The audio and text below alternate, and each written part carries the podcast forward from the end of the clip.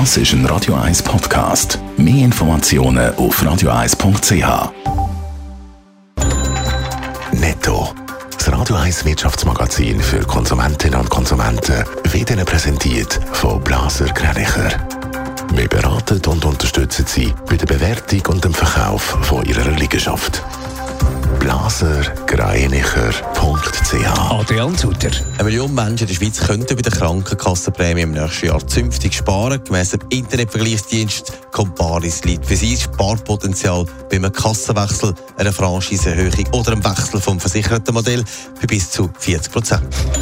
Das EU-Parlament debattiert heute über einheitliche Ladekabel für Mobiltelefon. Es geht darum, das Ärgernis aus der Welt zu schaffen, dass jeder Anbieter ein eigenes Ladekabel hat. Das Parlament in Straßburg will heute darüber abstimmen, ob das einheitlich werden Die steigenden Lebensmittelpreise könnten weltweit eine Notlage auslösen. Der Internationale Währungsfonds schätzt, dass bis zu 20 Staaten, die meisten davon in Afrika, auf Nothilfe angewiesen werden könnten. Mehr als 300 Millionen Menschen sind gefährdet, dass sie nicht die notwendigen Lebensmittel bekommen. Krankenkassenprämien steigen nächstes Jahr um durchschnittlich 6,6 Prozent. Eine Studie vom Internetvergleichsdienst Comparis zeigt, wie vorher gehört, ein Haufen Leute könnten zünftig sparen.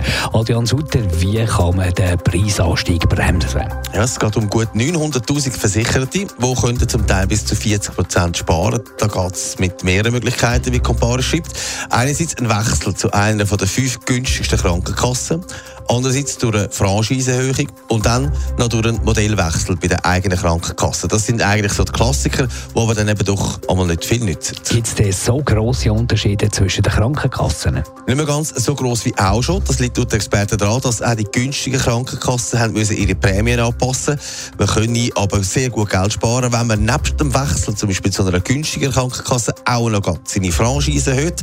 Das trifft etwa 400'000 Versicherte im Land. Aber was auffällt, dass es sind gerade mal noch ein bisschen weniger als eine Million Personen, die könnten zünftig Geld sparen bei der Krankenkasse. Vor einem Jahr sind es noch 200'000 mehr gewesen. Netto, das Radio 1 Wirtschaftsmagazin für Konsumentinnen und Konsumenten.